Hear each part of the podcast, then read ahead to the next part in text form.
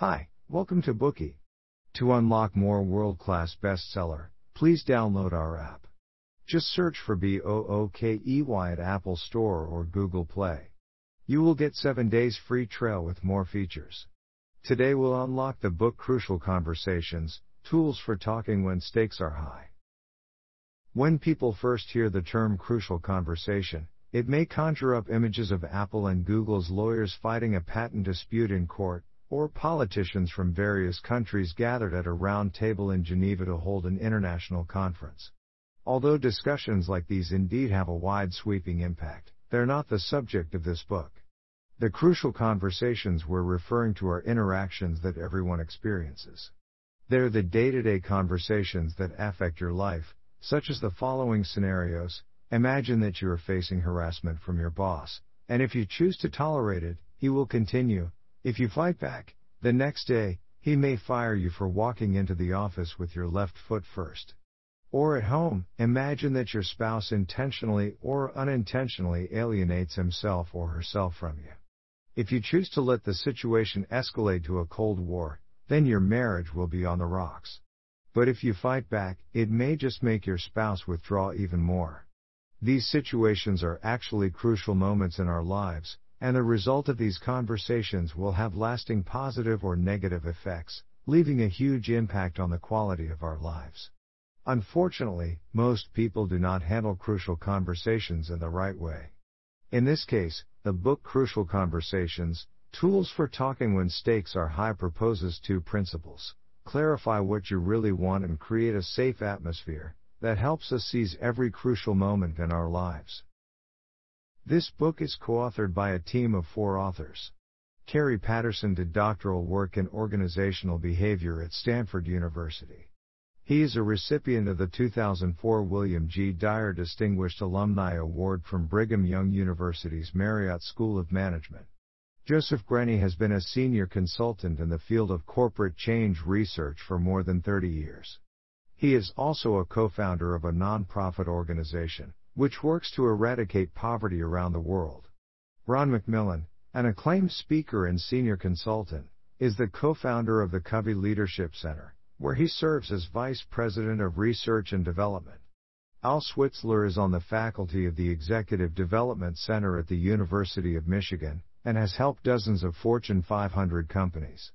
After 20 years of research involving more than 100,000 people around the world, the team selected a group of great conversationalists, analyzed their common characteristics and behaviors in crucial conversations, and narrowed down a set of effective methods, which are the basis of this book.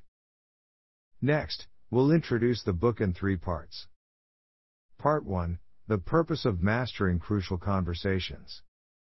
Part 2 The first principle of crucial conversations focus on what you really want.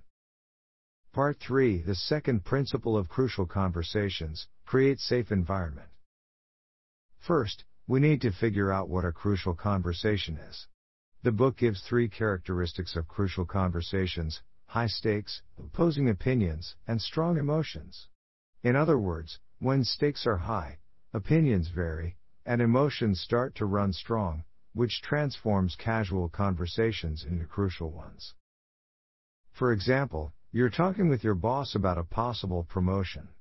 You think that you should have been promoted a long time ago, but your boss thinks that you're not ready. At this time, you and your boss hold entirely different views. If this conversation ends in failure, not only will the promotion be impossible to obtain, it may also affect your career prospects.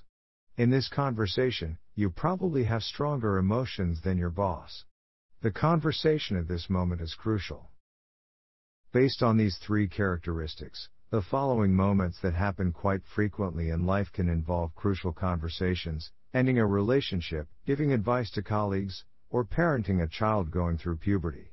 Besides displaying the three characteristics, these conversations are crucial, because the results can have a huge impact on our quality of life. In some cases the stakes are fairly low at first, but with time and the strengthening of emotions, the relationship may eventually turn sour, thus turning conversations between the two parties into crucial ones. The ability to spot a crucial conversation, and to adopt prompt coping strategies for it, determines the outcome of those conversations. This in turn has a lasting and profound impact on our lives. There is a strange phenomenon in life, when things matter most, we tend to do our worst. That is when conversations move from casual to crucial, we generally behave the worst. Why is this? In fact, this is caused by a chemical reaction in our brain, a survival mechanism that we inherited from our ancestors. Just like when our ancestors faced a threat to their survival, such as wild beasts, our body prepares us for a fight or flight response by producing adrenaline and diverting blood from other organs to our limbs. Unfortunately, at this time, the brain is in a state of lacking blood and oxygen and thus cannot function normally. This is why to this day, when our brain thinks that we're under attack due to opposing opinions and such, we still tend to handle crucial conversations with flying fists and quick feet, instead of with intelligent persuasion and gentle attentiveness. Moreover, crucial conversations are frequently spontaneous, and without the proper knowledge, it's hard to be resourceful enough to handle them. The good thing is that conversation skills can be learned. When faced with a critical conversation, Many people are convinced that the choice is to either disagree and annoy the other person, or to remain silent and accept the unfavorable outcome. The book calls these two methods fool's choices. For example, at a company conference, the CEO proposed a plan that would most likely cause trouble. Some participants tried to dissuade the CEO from carrying it out. However, the rest saw signs that the CEO was irritated by the dissuasion and thus remained silent. What are the harmful effects of fool's choices? Head on confrontation can ruin relationships, but silence is not a better choice.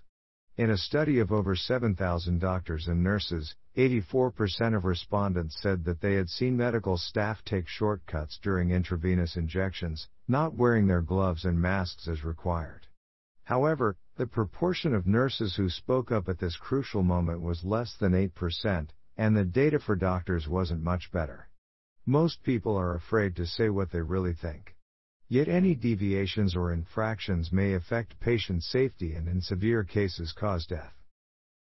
The consequences of avoiding crucial conversations can be severe, because it hinders the free exchange of ideas. And if you choose to fight, it will definitely exacerbate the conflict and make the situation even more uncontrollable. The ability to master crucial conversations is of great significance for entrepreneurs, who are either starting or developing their business. The winners in business are those who can handle crucial conversations very well. This is because they can deal with difficult problems, and at the same time strengthen relationships. Research shows that companies with employees who are skilled at having crucial conversations have obvious advantages. They respond five times faster to financial downturns, and make budget adjustments far more intelligently than other companies. They also handle the crises that pose the risk of financial loss or even bankruptcy 66% more efficiently than others. Mastering crucial conversations can also improve our relationships and even our personal health. A 10 year follow up survey showed that helping couples learn to hold crucial conversations reduced the chance of marriage failure by more than half. Another five year study showed that, for people with a terminal illness, a slight improvement in their ability to express themselves and communicate with others accounted for a two thirds decrease in mortality. So, we've now covered part one. First, we discussed the three characteristics of crucial conversations high stakes, opposing opinions, and strong emotions. Second, in the face of crucial conversations, people tend to make fool's choices.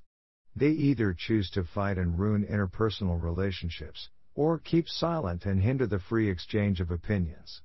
Finally, research shows that mastering crucial conversations can improve efficiency, as well as improving your relationships, and even your personal health. This book offers two important principles for handling crucial conversations focus on what you really want and create safe environment. Let's start with the first principle focus on what you really want. The book tells us that in order to lead with our heart, we must begin with a serious and profound self examination, because the only person we can directly control is ourselves. Therefore, from the very beginning, you need to dig deeper into your motives and identify your real purpose. And in the process of crucial conversations, focus on what you really want from beginning to end. Let's look at a scenario. Two children are desperate to use the toilet. The older sister says, I should go first, because I got here first. And the younger sister says, No, I should go first, because I can't hold it anymore. The two push each other around and argue for half an hour, which was long enough for them to have used the toilet several times. Both girls claimed what they wanted most was to go to the bathroom, but they did the opposite of that, completely forgetting their original purpose for the argument. Many adults are likely to make the same mistake. People tend to go astray in arguments and fail to achieve their goals. How can we ensure that we always focus on what we really want during a conversation, and that no matter what happens, we won't be distracted? One way is to ask yourself. In other words, you can get yourself back to your objective by asking yourself questions. We can ask ourselves, what am I doing, and what does it tell me about my underlying motive? What do I really want for myself? What do I really want for others? What do I really want for my relationship? Finally, ask yourself, how would I behave if I really wanted these results? These questions can remind us to focus on the goals that really matter. They can also reactivate our rational brain and help us focus on what we really want from the conversation. The other way is through contrasting. First, express clearly what results you don't want to see. Then clarify what results you want to achieve from the conversation. Finally, try to find healthy options to create this dialogue. For example, a wife wants to have a conversation with her husband, because her husband often can't fulfill his commitments. The first instinct in the wife's mind should be to ask herself, What is my purpose? I want my husband to become more dependable through this conversation. What do I want to avoid? I really want to avoid meaningless quarrels, which can be upsetting and will change nothing. Finally, she should give herself a more complex question, such as, how can I have a candid conversation with my husband about being more dependable, and avoid creating bad feelings or wasting our time? This method is called contrasting, which is often used to help fix misunderstandings. We've talked about how to focus on what we really want with the help of asking yourself and contrasting. Now, in case we've already experienced negative emotions like anger or fear, how can we stay focused? This requires emotional management. First of all, we need to clarify two points. First, no matter how eloquently you blame others, they cannot put you into an emotional state, because you and only you create your emotions. Second, if you can't manage negative emotions, you will fall hostage to them.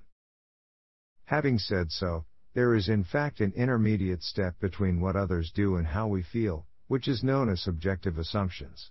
We form feelings based on processed cognition, which leads to corresponding behaviors. Therefore, when we find ourselves caught in a cycle of negative emotions when speaking with others, we should consciously put aside these subjective assumptions and feelings, and return to the facts. In other words, we need to immediately pull ourselves back to our original goal when we deviate from the dialogue. Turning crucial conversations into actions also requires the guidance of clear goals. When acting on decisions, you need to consider the following four elements who, what, when, and how will you follow up? Assign a concrete task to an actual person. Don't just say, let's do this. If you don't assign a name to a responsibility, there's a good chance that nothing will be done at all. When you hand out assignments, be sure to have a specific deadline, rather than just saying deal with it later. When using vague or unspoken deadlines, everyone might be so busy with other priorities that this task will be forgotten entirely. Be sure to spell out the exact outcomes you have in mind. The fuzzier the expectations are, the higher the likelihood of disappointment becomes. To help clarify these expected outcomes, Use contrasting to explain what you don't want. Give more concrete examples rather than using figurative language. Finally, always agree on how often and by what method you'll follow up on the assignment. You need to give a clear plan about whether to confirm by email or report in person, and at what stage you will check on the result. For example, call me on my cell phone when you finish your homework, then you can go play with friends, okay? Or let me know when you've completed your library research. Then we'll sit down and look at the next steps.